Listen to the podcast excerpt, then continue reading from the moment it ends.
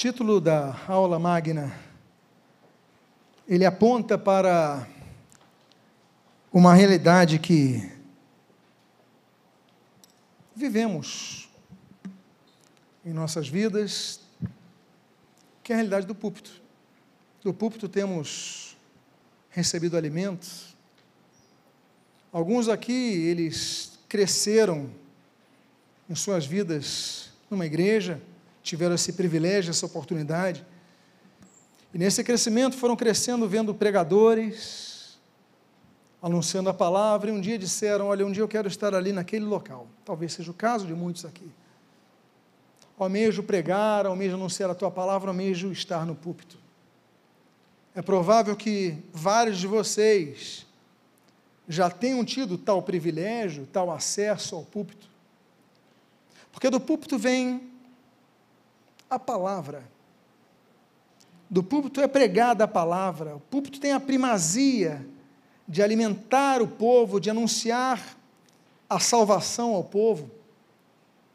Quando nós fizemos a obra nessa, nesse templo, nós fizemos essa linha reta dessa plataforma, mas falei, não, vou colocar um, um dente um pouco à frente para que o púlpito, onde fica a Bíblia, ele fique na frente de tudo mais que é feito aqui porque a palavra de Deus tem que ter primazia. Vivemos uma época que muitas igrejas não têm a palavra de Deus. Leem um texto na abertura e ficam batendo papo, jogando conversa fora. Então do púlpito vem a palavra de fé, vem a palavra de cura, vem a palavra de restauração. O púlpito vem bênçãos, está a Bíblia aqui aberta e pregada. Mas por outro lado, o púlpito pode ser a maior armadilha que um cristão pode adentrar. Pode ser, talvez, a pior das situações, a pior das tentações que ele viva.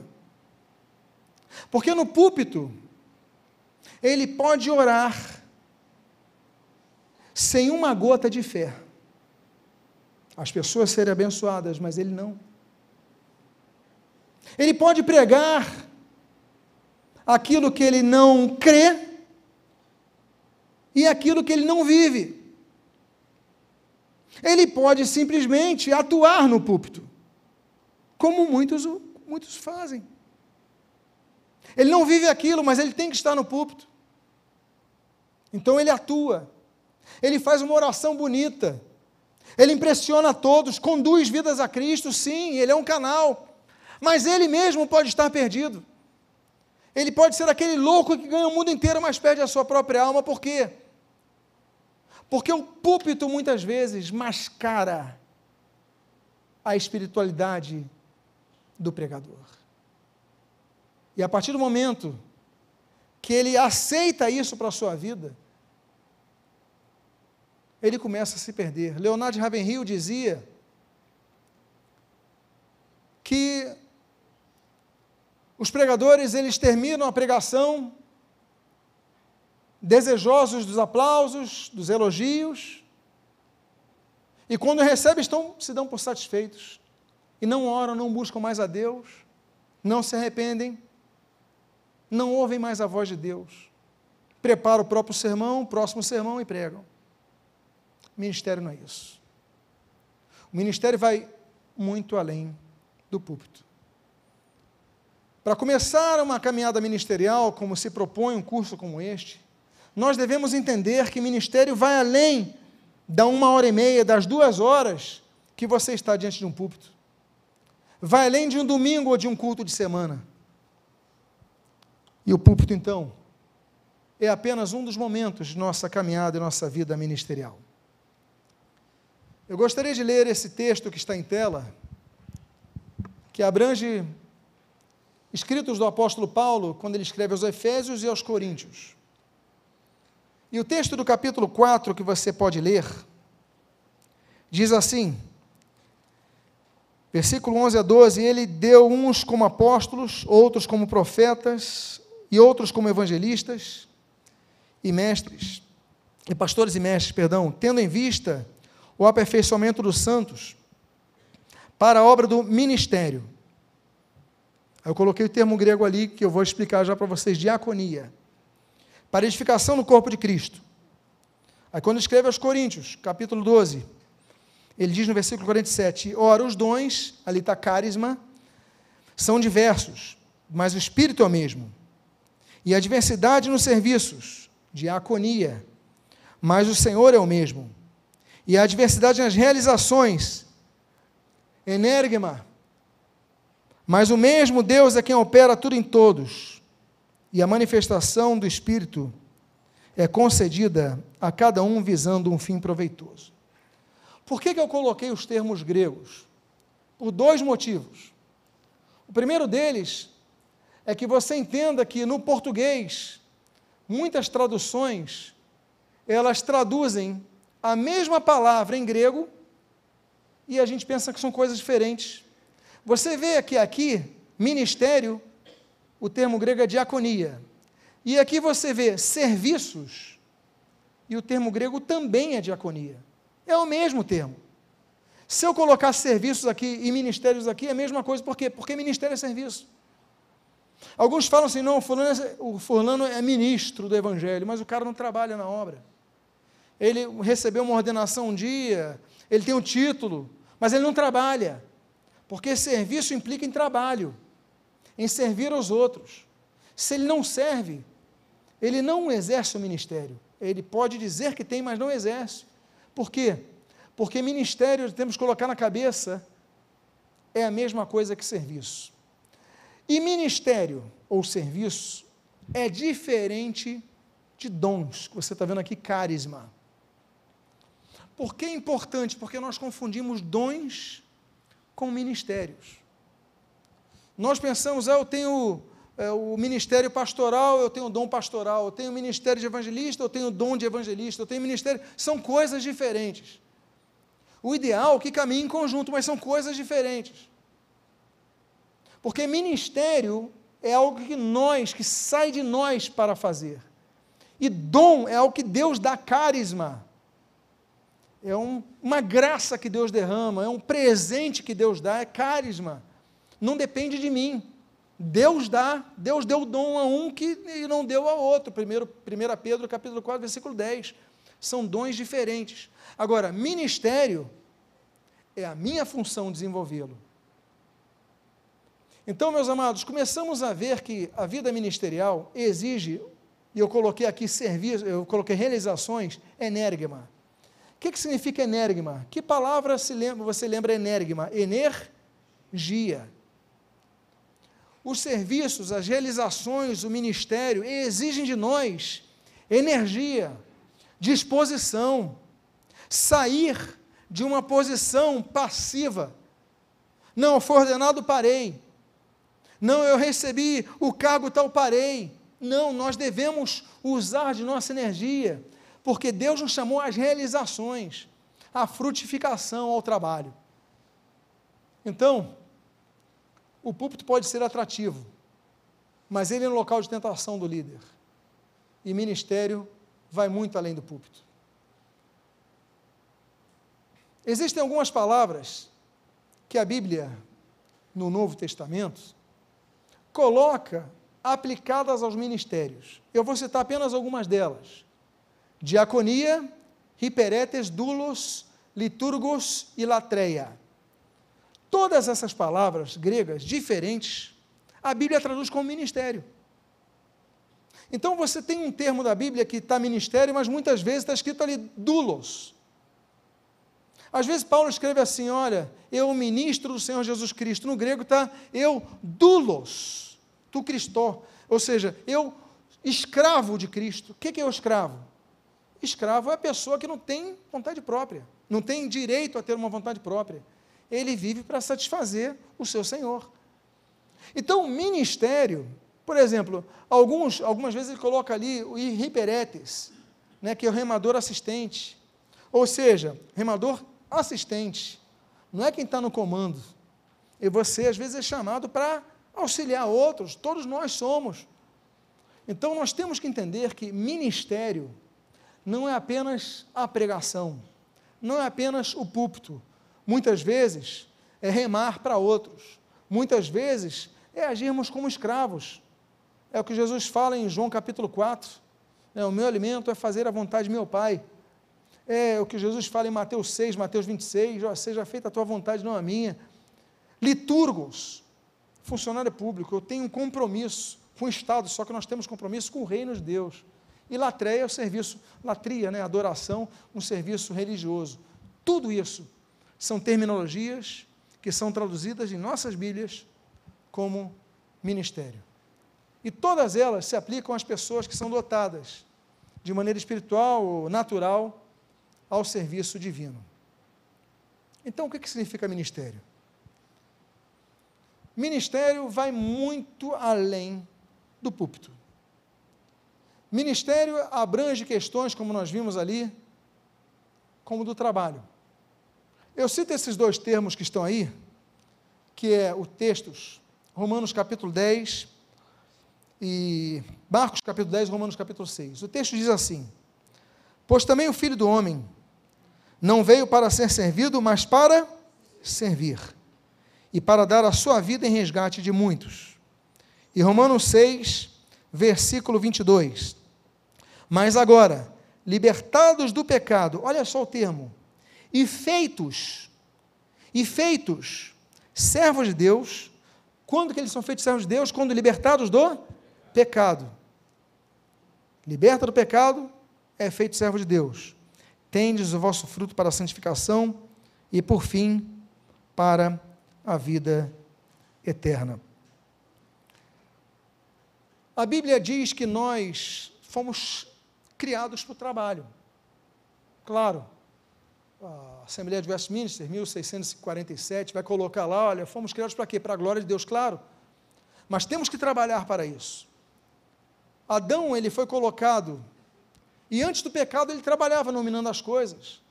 E depois do pecado, Gênesis capítulo 3, olha, com o suor do teu rosto você vai comer o pão. Ou seja, em todo o tempo, antes do pecado, depois do pecado, o homem é chamado para trabalhar. O Senhor Jesus, naquela oração citada em Lucas, Mateus capítulo 9, versículo 57, ele diz: Olha, orai, pois, para o Senhor da seara, para que ele envie o quê? Trabalhadores para a sua seara. Você está sendo levantado não para buscar um título. Você está sendo levantado não para obter uma função na sua igreja não para talvez ficar em um púlpito em todos olhando e te ouvindo, não. Você tem que entender que Deus chamou para trabalhar. O Senhor Jesus, ele veio para trabalhar, para servir. O próprio Senhor Jesus, ele fala sobre isso. O Senhor Jesus, ele diz em João capítulo 6, olha, trabalhar e pois para a vida eterna. Nós temos que trabalhar para a vida eterna. Ele fala mesmo Livro de João, capítulo 9. Trabalhar, pois, enquanto é dia, pois a noite vem quando não se pode trabalhar. Por quê? Porque o nosso trabalho, como nós lemos ali em Hebreus capítulo 4, vai findar quando estivermos no céu. Hebreus 3, Hebreus 4 fala: olha, vai chegar a hora do nosso descanso, lá nós descansaremos nossas obras. Mas aqui nós somos chamados para trabalhar. Então, queridos alunos, não se iludam ah, eu não exerço meu ministério porque eu prego. Trabalhe para Cristo. Frutifique para Cristo. 1 Pedro, capítulo 4, versículo 10. Ele diz que nós devemos servir aos outros, cada um conforme o dom que recebeu. Aí ele continua dizendo, como bons despenseiros da multiforme, multiforme graça de Deus. Despenseiros, a palavra grega é roikonomos. Daí vem economia. Roico, casa, roikos. Nomos, lei. Daí vem deuteronômio, né? deuteros nomos, leis secundárias. Ou seja, a lei da casa.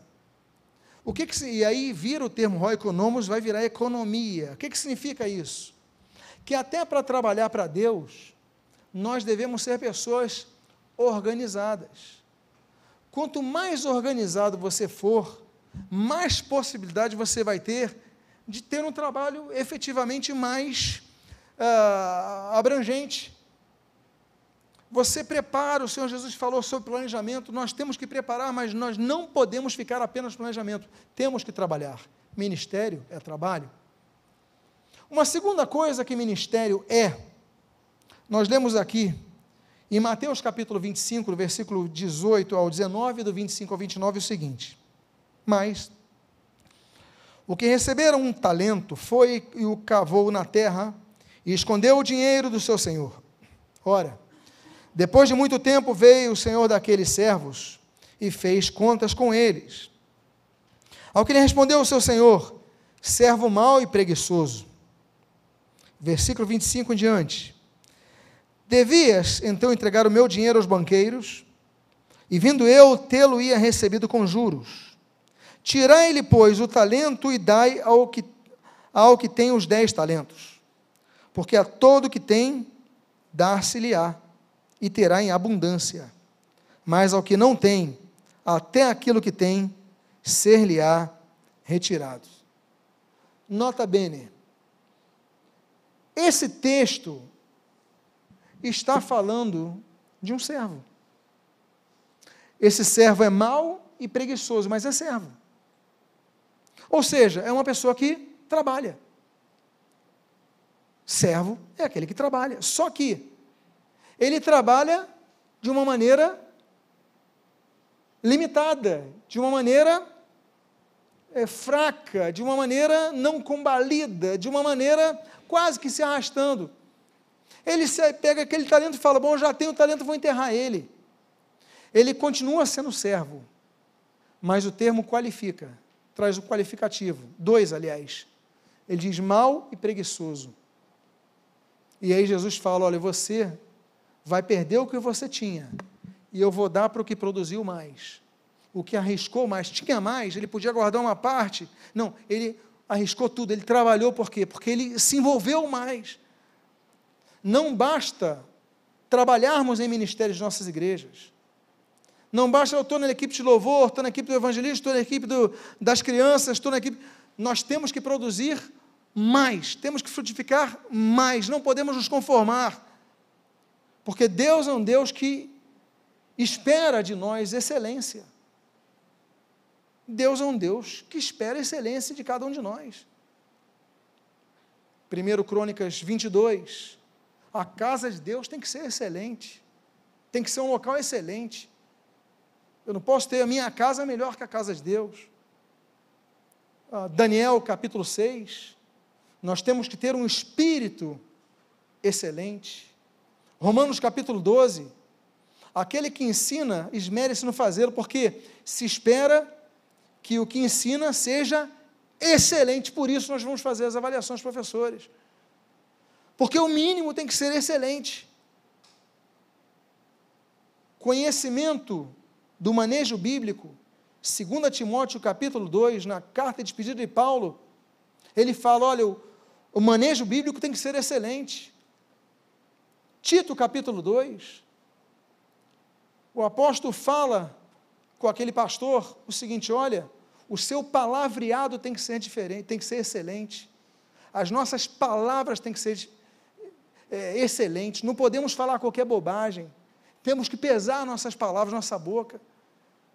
É, é, conhece, Filipenses 3, conhecimento. Nós devemos buscar conhecimento.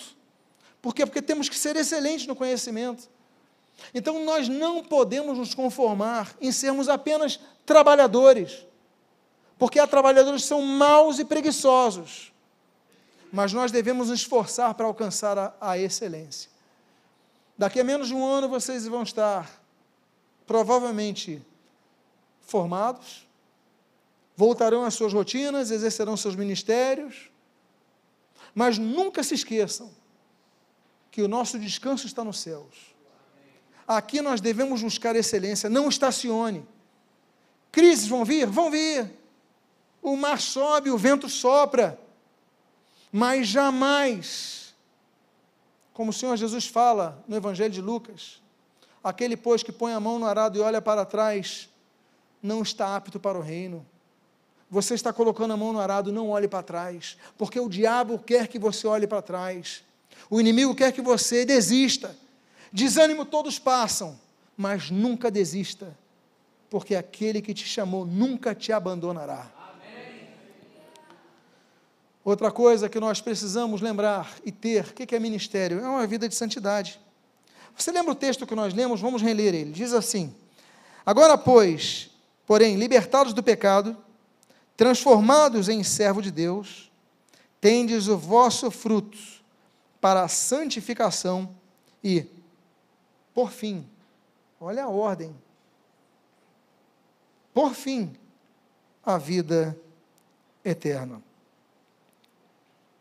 A Bíblia diz em 1 Tessalonicenses capítulo 4, textualmente, esta é a vontade de Deus, dois pontos, a vossa santificação. Essa é a vontade de Deus para a gente. É por isso que a Bíblia diz em 1 Pedro capítulo 5, sede santos, porque eu sou santo. Sede separados, porque eu me separo. É por isso que a Bíblia diz em Hebreus capítulo 12, versículo 14, olha, sem santificação, ninguém verá o Senhor. Mas eu abri 50 igrejas, mas eu evangelizei 500 pessoas, mas eu batizei 5 milhões, não importa. Ninguém verá o Senhor. Mas eu canto no louvor, mas eu distribuo folhetos, ninguém verá ao Senhor sem santificação. Agora, essa santificação é um fruto da genuína conversão. Mas essa ordem é importante, libertados do pecados. Depois você é transformado em servo. Há pessoas que querem fazer o oposto. Eles querem se tornar servos, trabalhar na igreja e não querem se libertar do pecado. São fases, etapas. Libertados do pecado, transformados em servos. Outra coisa que nós devemos aprender sobre o que é ministério. Você pode me lembrar o que, nós já falamos aqui? Ministério é o quê? Tra trabalho. Muito bem. A segunda coisa que nós vimos, ministério é competência no serviço. Excelente. A terceira coisa que nós vimos, ministério aponta a santidade. A quarta coisa, você pode ler em dois textos, dos evangelhos de Marcos e Mateus. Marcos capítulo 8. A Bíblia diz: E chamando a si a multidão com os discípulos, disse-lhes: se alguém quer vir após mim, negue-se a si mesmo, tome a sua cruz e siga-me. Qual é a primeira postura que Jesus exige de quem quer servi-lo? É andar pelo caminho? Não, é negar a sua própria vontade. Por duas vezes o Senhor Jesus fala o que você está lendo ali: seja feita a tua vontade. No início e no final de seu ministério. No início, você está vendo ali Mateus 6, no meio da oração, daquele sermão que Jesus fala, é o sermão do monte. Jesus, então, no meio do, do texto, ele vai ensinar a orar e ele fala: Olha, venha o teu reino, seja feita a tua vontade, assim na terra, como a sua vontade é feita no céu. Ele ensina isso em Mateus 6. No final de seu ministério, Jesus está em outro local, no jardim de Getsemane está sozinho, está sofrendo, como diz o texto da Bíblia, está em angústia, em angústia. Mas ele repete aquilo que ele ensinou no início do ministério. Ele fala: Olha, não seja como eu quero, mas como tu queres, faça-se a tua vontade. Início e fim do ministério, ensinamento aos discípulos e prática pessoal. Nas duas, o Senhor Jesus ensina a renúncia. Há momentos que nós vamos ter que renunciar algumas coisas. Renunciar, por exemplo, a amizades. Muitas vezes você vai ter que renunciar o andar com algumas pessoas que fazem mal. Algumas vezes você vai ter que pegar o teu barquinho e ir para o mar da Galileia e deixar os outros ali. Alguma vez você vai falar, olha, só vão entrar você, você e os pais da criança, o resto vai ficar lá de fora. Porque vocês estão atrapalhando. Muitas vezes você vai ter que renunciar, porque o ministério exige renúncia. Não, então eu quero servir a Deus, eu quero ser usado da maneira que te agrada. Você canta, você louva, você ensina, você prega. Aí Deus fala: Eu quero que você vá amanhã lá para o interior de tal estado. Aí você fala: Não, Deus, eu tenho que orar. É para o interior do sertão. Não, Senhor, eu tenho que pedir prova. Não, é para a Califórnia, amém. Eis-me aqui, envia-me a mim. Para o Havaí, amém, Senhor. Fala que teu servo ouve. Você não pode ser assim. Se Deus chamou, Deus vai confirmar. Mas você tem que dizer: eu tenho que abrir mão de algumas coisas, eu tenho que sair de onde eu estou. Há pessoas que têm uma amizade tão grande na igreja, é tão agradável a comunhão com os irmãos, é, ela fortalece, ela anima, ela edifica, é tão preciosa a comunhão, que Deus fala: agora você vai sair de onde você está e vai para outro lugar. Eu não vou, não, Deus.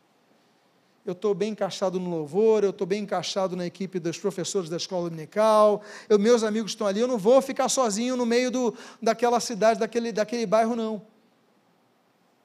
Ministério exige renúncia, porque às vezes Deus fala para sairmos do lugar onde nós estamos. Gênesis capítulo 12.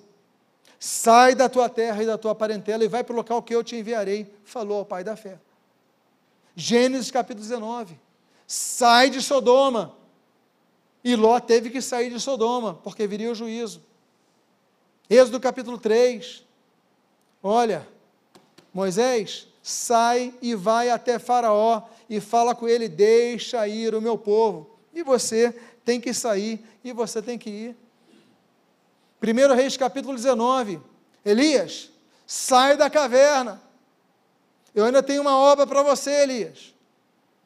Mas está confortável na caverna, eu estou aqui, sai, acabou o tempo. Tem o tempo da caverna, mas tem o tempo para sair da caverna, sai da caverna. É como Deus fala para Ezequiel, no capítulo 2, versículo 1, ele fala: Ponte em pé e falarei contigo. No versículo 3, o sujeito está de novo no chão. Aí Deus fala o seguinte: olha, sai e vai para o vale, porque eu falarei contigo. E nesse mesmo capítulo 3 de Ezequiel, a Bíblia diz: então me levantei e fui, e o Espírito entrou em mim, e ele falou comigo.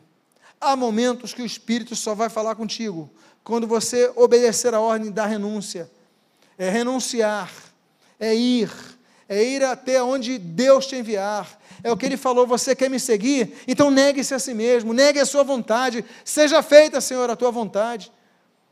É aquilo que nós lemos no capítulo 4 de João.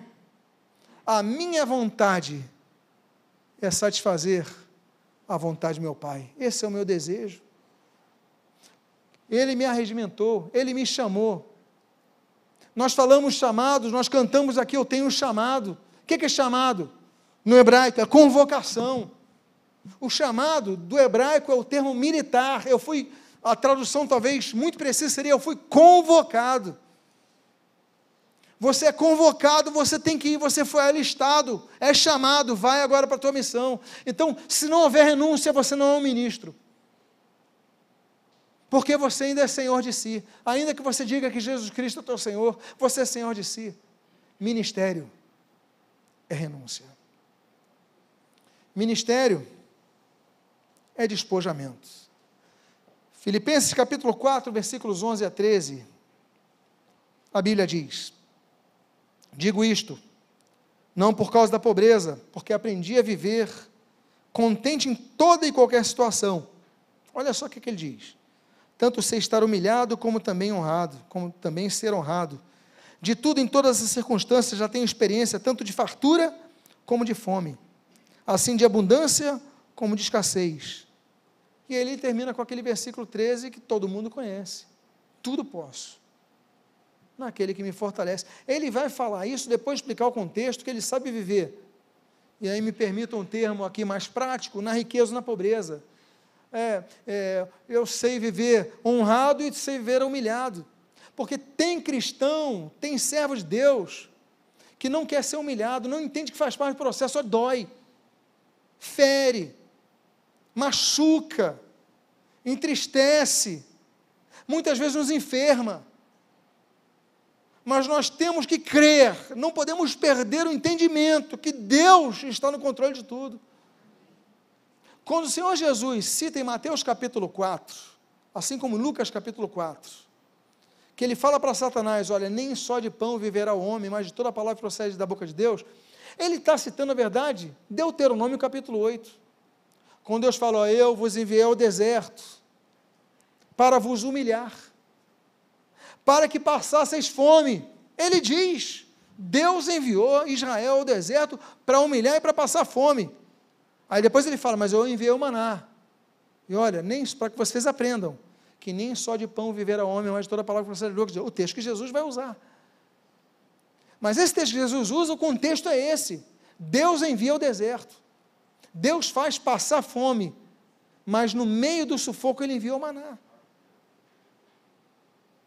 Amados irmãos, nós devemos entender que muitos ministros têm desistido de sua vocação, porque não sabem viver humilhados. Há momento de rir, mas há momento de chorar. Há momento de falar, mas há momento de se calar. O Senhor Jesus passou por um momento desse: traição, perseguição, injustiças, calúnias. Não é isso que a Bíblia diz? Mas ele foi até o fim, e ele é o nosso exemplo. Ainda que passemos por tribulações, dificuldades, entenda que ministério é despojamento. Deus pode colocar alguns numa posição que não coloque outros, mas nós devemos aprender. Devemos aprender que a humilhação, as dificuldades fazem parte da vida ministerial. O Senhor Jesus, ele disse: aquele que foi exaltado, esse será humilhado. O que for humilhado, esse vai ser exaltado. Mateus 23. Não podemos esquecer isso jamais. Amém, queridos? E por causa disso, e um dos objetivos, é não apenas entendermos que nem só de pão vive um homem, mas da palavra que procede da boca de Deus, da palavra que traz fé, da palavra que traz vida, vida da palavra que traz direção.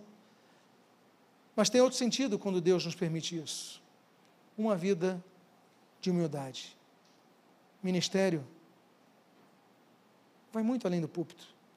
Porque muitas vezes o culto, o púlpito cria estrelas. Muitas vezes o púlpito cria novos Lúciferes. Pessoas que não sabem lidar com aquilo que Deus lhe confiou e acham que estão acima do bem e do mal.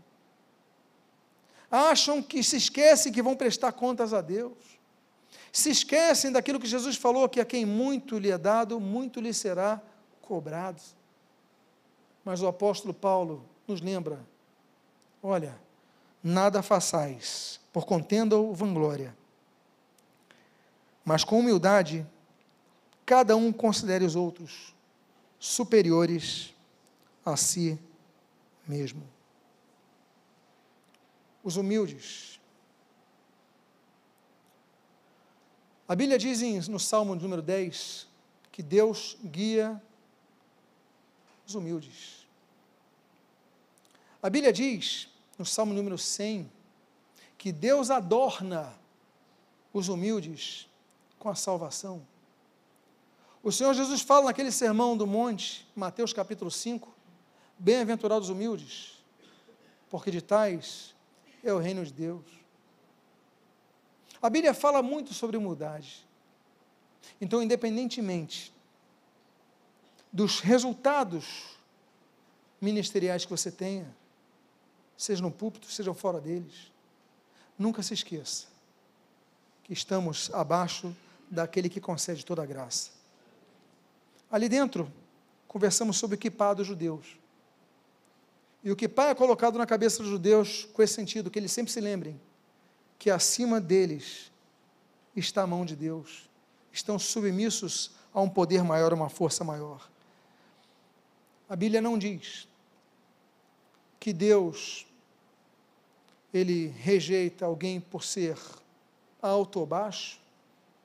Ele não dá preferência ao brasileiro em relação ao argentino. Não dá ah, prefere o branco ou o negro ou o índio ou oriental. Deus não faz acepção de pessoas. Nem escravo nem livre, nem homem ou mulher, nada. Só existe um tipo de pessoa na Bíblia, um tipo de pessoa citado na Bíblia, que Deus resiste. A Bíblia diz no livro de Provérbios, capítulo 3. A Bíblia diz no capítulo 4 de Tiago, porque Deus resiste ao soberbo, mas dá a sua graça aos humildes. Nota bene. Se você é soberbo, O teu problema não vai ser o diabo. O teu problema é que Deus vai resistir você. Mas aos humildes, Ele dá a sua graça. Mantenha a sua humildade. Outra característica do ministério é que ministério exige iniciativa. A Bíblia diz, em Eclesiastes capítulo 11, versículo 4, quem somente observa o vento, nunca semeará. E o que olha para as nuvens, nunca cegará. Tem líderes que esperam o momento que todos dizem que é o momento para fazerem algo. Não, eu não vou pregar hoje, porque eu não vou evangelizar hoje, não vou trabalhar, não vou. Deus colocou uma direção na sua vida. Aí vem alguém, não, acho que não, outro começa e você desiste. Realmente está chovendo. Quem somente observa o vento nunca semeará. Tem momentos que o líder, nós vamos aprender nas aulas de liderança. O líder, ele não vai aguardar oportunidades tão somente, mas ele vai criar oportunidades. Vamos falar isso adiante. Mas o líder ele cria, ainda que ninguém esteja pensando, vendo, observando, ele cria. Ele vai tomar decisões que não vão ser, vão ser compreendidas. Muitas vezes você vai tomar decisões que as pessoas, ah, mas não pode, mas vão quebrar o conforto, vai mudar isso daqui, daqui a pouco eles vão dizer, olha, glória a Deus que isso aconteceu. Porque o líder não pode ficar observando apenas o tempo, o vento. Ah, está na hora de semear. Não, muitas vezes você vai semear com ventania. Ninguém vai contigo, mas você vai. E aí você tem iniciativa, porque Deus espera de nós iniciativa. Nós lemos Mateus capítulo 25. Deus condena aquele servo mau e preguiçoso, negligente, porque ele não teve iniciativa. Ele falou: você tinha que pegar e levar os banqueiros e pegar os juros e dar para mim. Faltou iniciativa em você, você vai perder o que tinha. Nós vemos iniciativas louvadas na Bíblia. Êxodo capítulo 2, a Miriam, quando chega a cestinha com Moisés, ela tem iniciativa de falar para a filha do faraó, olha, tem alguém que pode cuidar da criança. Iniciativa. Esther capítulo 4, quando Esther, ela chega ali para, o rei Assuero, e ela toma iniciativa diante daquele decreto de genocida de Amã. Iniciativa. Nós temos que ter iniciativas para fazer as coisas serem movidas muitas vezes, porque senão as coisas não vão sair do lugar. Ministério não é só pregação. Você tem que fazer a sua igreja se mobilizar, sair do normal, gerar alguma coisa, criar algo. Iniciativa. Como não nos lembrarmos de Cafarnaum, nós mencionamos ali dentro, Marcos capítulo 2, aqueles quatro amigos levando o paralítico, não tinha como levar aquele cara à presença de Jesus, já vamos subir ao teto. E graças à iniciativa daquele, daqueles quatro, aquele paralítico foi salvo, curado, iniciativa. Mateus, o próprio Mateus, vai falar a respeito disso, dessa iniciativa. Marcos, vai falar, por exemplo, da Marcos 10, a iniciativa de Bartimeu. Jesus está passando por Jericó, a multidão não deixa, o sujeito é cego, o sujeito está lá no chão, o que, que ele quer? Bom, vou ter iniciativa, vou gritar. Jesus, filho de Davi, tem compaixão de mim, ele grita. Aí Jesus o ouve. Iniciativa. Iniciativa teve Lucas capítulo 19. Zaqueu. A multidão, ele não tinha altura para ver Jesus, ele sobe na árvore, naquele sicômoro. E Jesus o vê. E aquela vida transformada, iniciativa. Ministério exige iniciativa. Não, está tudo dando errado. Eu vou desistir. Não, está tudo dando errado. Eu vou continuar fazendo a mesma coisa que eu estou fazendo. Muda. Iniciativa. Muitas vezes, nós temos que aguardar a iniciativa para evitarmos situações que podem ocorrer. Abigail, 1 Samuel capítulo 25, a iniciativa daquela mulher e tantas outras que a Bíblia registra. Outra questão, organização. A Bíblia diz nesse texto de Daniel capítulo 10, 6, versículo 10, o seguinte: Daniel, pois, quando soube que a escritura estava assinada, entrou em sua casa e em cima, no seu quarto, onde havia janelas abertas ao lado de Jerusalém, Três vezes por dia se punha de joelhos e orava e dava graças diante do seu Deus, como costumava fazer. Na aula de síntese do Novo Testamento, a primeira aula que eu dou, eu não falo dos livros, eu falo do contexto que vai ser criado O Novo Testamento fala dos contextos históricos, fala dos contextos religiosos, eu falo do tempo, falo da sinagoga. As sinagogas, elas têm que ter pelo menos uma janela. E quando você entrar numa sinagoga, a gente estava falando sobre ida a Israel, quando você olhar aquela janela, você vai entender o seguinte: aquela é a direção de Jerusalém. Não em Jerusalém, que você já está nela, mas em outras sinagogas, quando você entrar, por, com base nesse texto. Mas o que eu quero ressaltar aqui é que Daniel, ele separava três horários no seu dia para orar. Os discípulos não tinham horário para orar no templo. O que, é isso? O nome disso é organização. Ah, mas a Bíblia diz para nós orarmos sem cessar. 1 Tessalonicenses 5. Agora, temos que orar sem cessar. Claro, temos que orar em todo o tempo.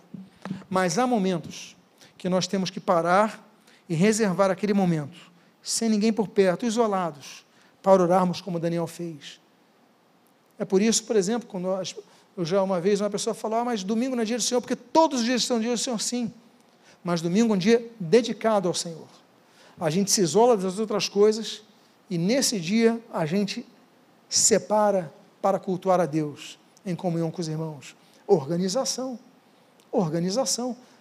Ele orava três vezes ao dia. Agora, se ele, e a Bíblia ensina, metodologias de organização para orar, imagina para exercer o ministério.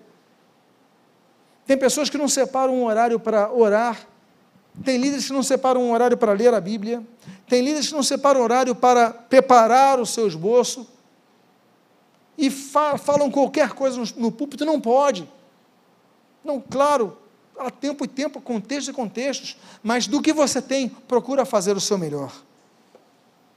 Ministério significa, e eu já caminho para a reta final, perseverança, Lucas capítulo 18. Contou-lhes também uma parábola sobre o dever de orar sempre e nunca desfalecer, dizendo: Havia em certa cidade um juiz que não temia a Deus, nem respeitava os homens. Os homens. Havia também naquela mesma cidade uma viúva que ia ter com ele, dizendo: Faze-me justiça contra o meu adversário. E por algum tempo aquele juiz não quis atendê-la, mas depois disse consigo: Ainda que eu não temo Deus, temo a Deus, nem respeito os homens, todavia, como essa viúva, esta viúva me incomoda, hei de fazer-lhe justiça, para que ela não continue a vir molestar-me. Prosseguiu o Senhor: Ouvi o que diz esse, esse, juiz, esse juiz injusto e não fará Deus justiça aos seus escolhidos de dia e de noite, que de dia e de noite clamam a Ele, já que é longânimo para com eles? O Senhor Jesus nos ensina a perseverarmos. O Senhor Jesus fala em Marcos capítulo 13, versículo 13: Olha, sereis odiados por causa do meu nome, mas aquele que perseverar até o fim, esse será salvo. Quem é salvo? É aquele que persevera até o fim, segundo Jesus disse. Porque aqueles que não perseveram, segundo o que Jesus disse, não serão salvos. Nós devemos perseverar, meus amados irmãos. Atos capítulo 1, na oração. Devemos perseverar é, na comunhão dos santos, Atos capítulo número 2. No conhecimento da palavra, no estudo da palavra, Atos capítulo 17. Na ida ao templo, é, Hebreus capítulo 11, Atos capítulo 20 nós devemos perseverar diante das provações, Apocalipse capítulo 2, Apocalipse capítulo 3. Nós devemos perseverar. O ministério, o ministério vai muito além desse ano que vocês estão aqui, sendo preparados. Vai muito além dos anos seguintes, vai por toda a vida. Deus nos chamou à aposentadoria que está no céu. Aqui nós vamos trabalhar. Amém. Em todo momento. Agora, nos momentos mais difíceis, entenda que o Senhor está contigo. Não desanime, não entregue, não é, desista. Persevere, Senhor, e vá lutando por aquilo, e vá lutando por aquilo. E o Senhor Jesus nos ensinou a perseverança. Outra coisa que nos aponta o ministério é a seriedade e zelo com as coisas de Deus. A Bíblia diz: Maldito aquele que fizer a obra do Senhor relaxadamente. Aquele termo hebraico é ramia, que significa negligentemente, de qualquer maneira. Eu já falei que ministério exige excelência. Sempre procure melhorar. não se acomode. Tenha seriedade e zelo com as coisas de Deus. A Bíblia diz em Números capítulo 25 que Deus é zeloso. A Bíblia diz que Deus, Isaías 59, Deus zela por Israel. Zacarias capítulo 1, Deus zela por Jerusalém. O Senhor Jesus é apresentado como zeloso, quando em João capítulo 2, ele chega e faz aquilo com o templo, com aqueles cambistas que estavam ali. Aí os, os seus discípulos falam: Olha, lembrou daquele texto. É, o teu zelo me consome. Aquele texto era aquela profecia messiânica do Salmo de número 69. Nós devemos ser zelosos com, de, com as coisas de Deus. Não podemos fazer a obra relaxadamente. Ministério. Ministério é sermos pessoas que são exigentes consigo mesmas. Não ultrapassando seus limites, mas procurando dar o seu melhor para o Senhor. Ministério é ter firmeza para produzir. Esse é o penúltimo versículo que eu gostaria de compartilhar. Continuamente para o Senhor. O texto diz em 1 Coríntios capítulo 15, versículo 58 o seguinte: Portanto, meus irmãos, sede firmes, inabaláveis e sempre abundantes na obra do Senhor, sabendo que no Senhor o vosso trabalho não é vão. Eu não sei se alguém aqui já teve a oportunidade de fazer um seminário e ter uma base do grego. Mas tem um texto que é intrigante. Por quê? Porque a palavra trabalho é ergon. Só que aqui está copos, não está ergon. Mas está dizendo que nosso trabalho para o Senhor não é vão, mas não é trabalho que está aqui. Sabe o que é copos? Copos, em grego, tem dois significados. Um deles, aborrecimento, e o outro deles, copos se aplica às pessoas que batem no peito quando estão aflitas. O termo grego vai mais do que o ergon. Ele vai para o aborrecimento. Ele está dizendo o seguinte: olha, sabendo que no Senhor o vosso aborrecimento não é vão o vosso bater no peito não é bom, de angústia, de tristeza, não é, ou seja, nós sofremos, batemos no peito, sofremos, temos aborrecimentos, mas o Senhor está vendo tudo isso. E para o Senhor isso não é vão. Isso é ministério. E por fim, eu encerro com esse texto de Hebreus 11:6 da fé, que é impossível agradar a Deus sem fé. Mas o texto diz assim: de fato, sem fé é impossível agradar a Deus. Porquanto é necessário que aquele que se aproxima de Deus creia que Ele existe e que se torna galardoador daqueles dos que o buscam. Esse termo daqui, os buscam, o buscam, também é um termo interessante. Exetel. Ek daí vem a palavra igreja, né? Eclesia, né? De dentro para fora, chamado de dentro para fora, isso daí é igreja, uma assembleia que se reúne para fazer a diferença lá fora. Agora, o EC, ele está falando assim, sai de dentro para fora o quê? Uma busca de alguém que está mendigando. Strong diz que esse termo se aplica ao pedido de um mendigo. Quem está mendigando ele pede porque não tem mais nenhuma outra possibilidade, não é verdade? É o pedido de um mendigo, é um pedido de quem não tem mais. Eu preciso necessária e fundamentalmente da tua ajuda. Essa postura é que está ali no buscam. É o exetel. Ou seja, Deus se torna galardoador daqueles que o buscam, mas com, aquela, com aquele desejo, não é uma busca artificial, é Deus, eu preciso de Ti, sem Ti eu nada sou, o meu ministério, Senhor, eu preciso da Tua ajuda. Ministério, então, é buscarmos a Deus, e sempre com fé, porque senão a gente não agrada a Ele. O meu desejo, e aqui concluo, é que a sua vida ministerial seja frutífera, que a sua vida ministerial ela glorifique a Deus em tudo o que você fizer. E que você possa ser uma pessoa que, quando chegar na presença do Senhor, Ele te chame de servo bom, servo fiel, servo produtivo, servo que perseverou, servo que trabalhou. Me permita a redundância. E aí você entende o que é ministro, o que é serviço. É muito mais do que a uma hora e meia, duas horas que ficamos nesse púlpito. Eu gostaria de fazer uma oração, convidando a que você, por favor, se coloque de pé. Eu queria fazer uma oração aos professores. Convido aos professores que, por favor, fiquem aqui à frente.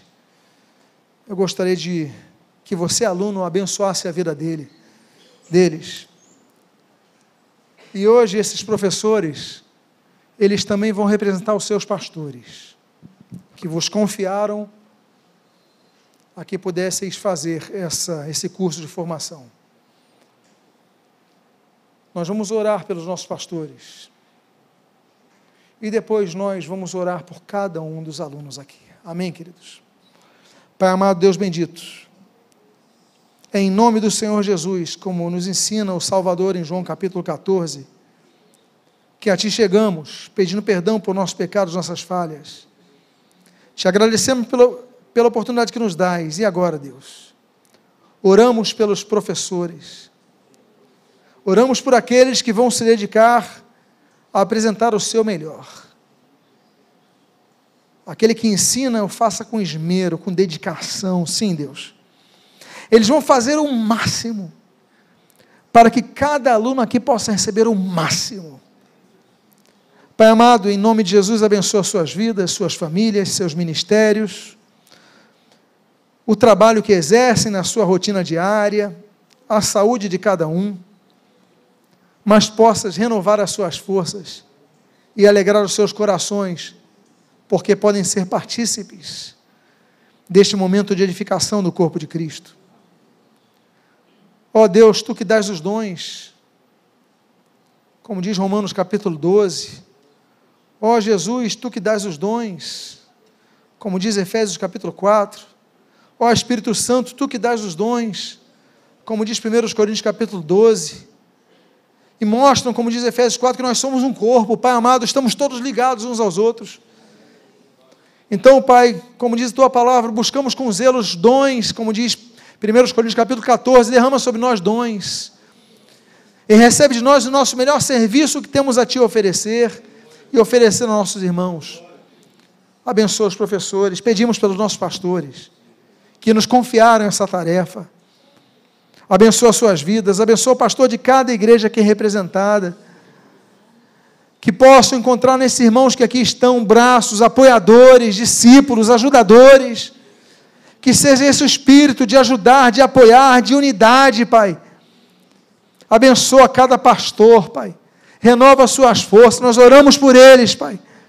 Onde eles estiverem, Senhor. E que eles possam ver que esse curso de formação será bênção também para a vida deles, Pai. E agora pedimos pelos alunos, Pai. Senhor, são muitos desafios, Pai. Alguns vêm de uma rotina de trabalho muito intensa. Virão aqui muito cansados. Às vezes, Pai, o desânimo ocupará boa parte de uma tomada de decisões se virão ou não, ó Deus. Sustenta os seus braços, anima os seus corações para que não abandonem esse curso, mas que perseverem e cheguem até o fim, Pai. Porque não é o diploma que eles buscam.